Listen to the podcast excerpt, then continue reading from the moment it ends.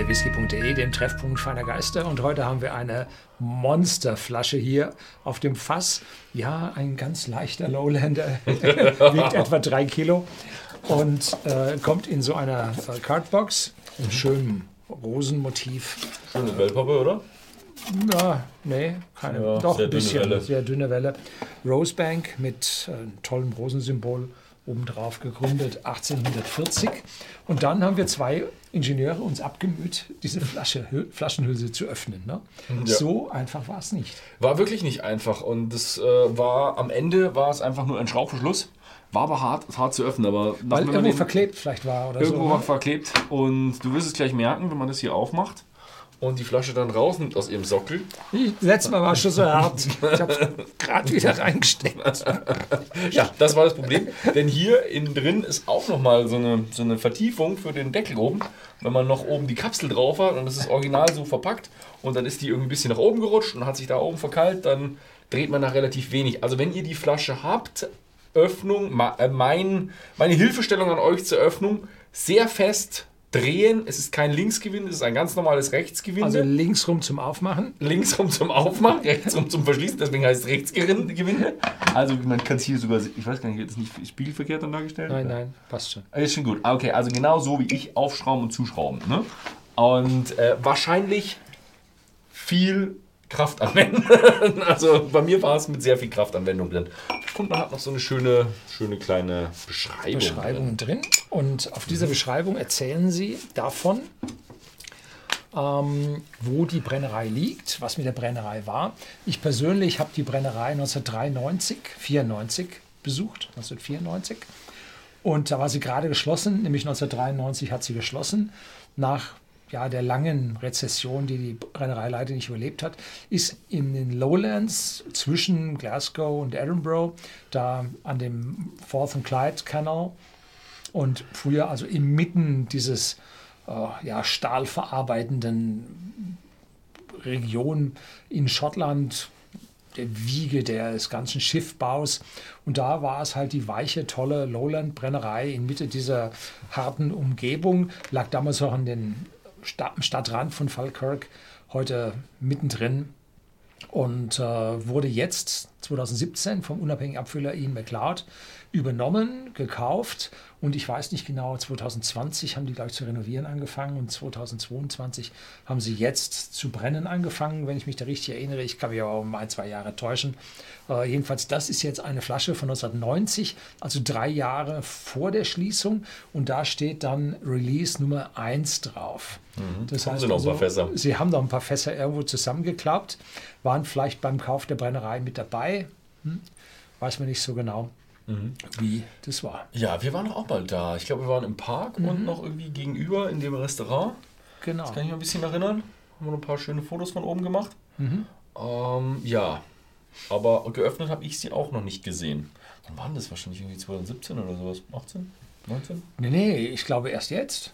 Also, nee, nee, ich meine, wann wir da waren. Huh, ich glaube, das muss eher 16 gewesen sein, 2016. 16 war ich in Japan, aber vielleicht war ich auch mit dir auch noch in Ding Schottland. Ja, bei so einer Flasche stellt sich immer so ein bisschen die Frage, ähm, aufmachen oder stehen lassen, wertvoller werden lassen, spekulieren oder sammeln. Ja, was würdet ihr denn machen, wenn ihr jetzt die Flasche hättet, noch ungeöffnet, jetzt nicht in dem Zustand, wie wir sie jetzt haben, sondern alles verschlossen, eben Box in der Karton. Was würdet ihr machen? Würdet ihr die Flasche aufmachen? Würdet ihr die äh, sammeln? Würdet ihr spekulieren? Ja, schreibt es einfach mal unten in die Kommentare rein. Würde mich mal interessieren, was würdet ihr machen? Oder einfach mit Freunden aufmachen. Am Ende landen sie alle ihre Bestimmung in. Ja, wir müssen mal gucken, ob wir die abfüllen dürfen. Vielleicht gibt es dann irgendwann, schaut einfach mal öfters bei einem Whisky.de Shop vorbei. Vielleicht gibt es die mal als äh, Sample, aber dann wahrscheinlich auch recht teuer. Dann glaube ich, habe ich am Anfang ein bisschen was vergessen zu sagen, wo du jetzt gerade whisky.de Shopsystem sagst. Äh, 48,6 Volumenprozente, meines Wissens dann Fassstärke. Preis im Moment 2498 Euro. Für einen 30 Jahre alten Whisky. Ist schon mal eine Ansage von der geschlossenen Brennerei. Aber Ja, jetzt, von der geschlossenen Brenner Brennerei. Und schon lange geschlossene Brennerei. Und wenn es jetzt da wieder losgeht, dann sind diese alten Flaschen natürlich dann, ja, bringen schon wieder was. Ja. So. Uiuiui. Ja, das ist jetzt das zweite Mal, dass wir daran riechen. Und ich habe jetzt zuallererst Vanille, weich, äh, Birne, fruchtig, angenehm und eine ganz leichte alkoholische Note oben drüber. Also die 48,3 lässt sich riechen. 48,6 lässt sich riechen. Was ich, was bei mir wahnsinnig auffällt, ist, der hat so eine richtig schöne Apfelnote. Also, oder Fr Früchte. Also, erstmal groß viele Früchte. Dominant nach meiner Meinung so ein bisschen Apfel, aber so ein richtig schön reifer Apfel, so ein richtig schön, ja, so ein bisschen schon vergorener Apfel, würde ich sagen. Vanille auch definitiv mit dabei. Sehr rund, sehr cremig, leicht würzig. Ja, dazu muss man sagen, das ist natürlich ein Lowlander.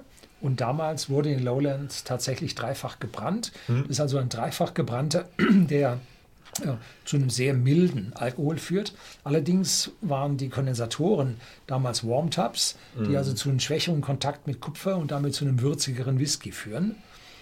Gut. Ja, cheers. So.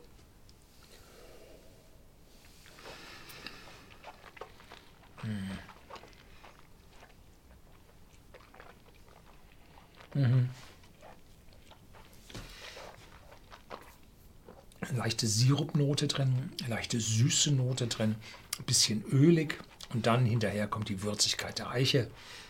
Ja, nichts an Bitterkeit, also wundervoll ausbalanciert mit aus meiner persönlichen Sicht einer deutlichen Dominanz jetzt auf dem Geschmack, wo sich dann die, ja, die Früchte zwar da sind, aber jetzt doch der Eiche gegenüber etwas unterordnen müssen. Ne? Abgang noch ein bisschen Zitrusnote, vielleicht Orange. Ja. Und einen leichten Tick Minze. Aber das kann genauso Eukalyptus sein. Das ist diese wahrscheinlich kühlende Wirkung des Alkohols. Wunderschön. Ähm, ich habe sogar diesmal jetzt ein bisschen mehr Früchte als beim ersten Mal. Beim ersten Mal war bei mir auch so eine richtig wunderschöne Eiche, das Dominante. Die ist jetzt auch noch mit dabei. Die ist richtig schön, weil sie ist irgendwie nicht bitter, aber definitiv da. Also es, es schmeckt so, wie wenn man richtig schön irgendwo in einem holzverarbeitenden Betrieb reinkommt und dann hat er irgendwo da eine Eiche am Verarbeiten. War sogar bei einem Freund, der ist äh, Zimmerer, nee, nicht Zimmerer, Schreiner. Die hatten da gerade ein bisschen was mit Eiche zu tun. Richtig so genau hat so hat's gerochen. Jetzt die Früchte sind aber so eine Mischung aus Äpfel und Birnen jetzt. Aber mir geht es sogar noch ein Stück weiter bis Orange. Ne? Ja. Ja, ist auch ein bisschen mit dabei, aber schwächer. Mhm. Aber ist richtig, richtig schönes Ding. 30 Jahre, das merkt man einfach richtig schön reif. Keine großen Ecken und Kanten mehr. Also eigentlich schon wahnsinnig schön rund. 62% Sherryfässer, sagt man, 38% Bourbonfässer, alles Refill. Und das macht halt die Besonderheit aus. Für extrem lange Lagerung eignen sich Refill-Fässer besser als die First-Fill-Fässer, weil dann die First-Fill-Fässer einen wirklich überwiegenden Anteil am gesamten Geschmack bekommen. Und die Refill-Fässer halten sich an dieser Stelle über 30 Jahre dann doch ein Stück weit zurück. Bei 30 Jahren ja, hat auch richtig was, was Öliges, Cremiges im Mund. Hm. Da merkt man, es ist ein bisschen gefährlich bei sowas Altem, denn der hat 48,6 Prozent, fühlt sich aber an wie irgendwo 43, 5, na, der ein bisschen mehr fühlt er sich an, also 45 oder sowas. Also er fühlt sich nicht so stark an, wie er ist. Und da sind sie Ja. noch ein bisschen gefährlich, weil die einfach so runtergehen wie Öl. Also es ist so angenehm, den zu trinken. Und der hat so schöne Geschmäcker drin, dass einfach, Immer man merkt es gar nicht und das Glas ist schon leer. Wenn man sich nicht wahnsinnig drauf konzentriert, schaut man hin und das Glas ist leer. Ja, Ja, gut. Und die, die Tasche dann auch. die Tasche dann auch, die Brieftasche. Okay, ja, das war's mit unserem kleinen Review zu Rosebank 30 Jahre. Vielen Dank fürs Zusehen und bis zum nächsten Mal.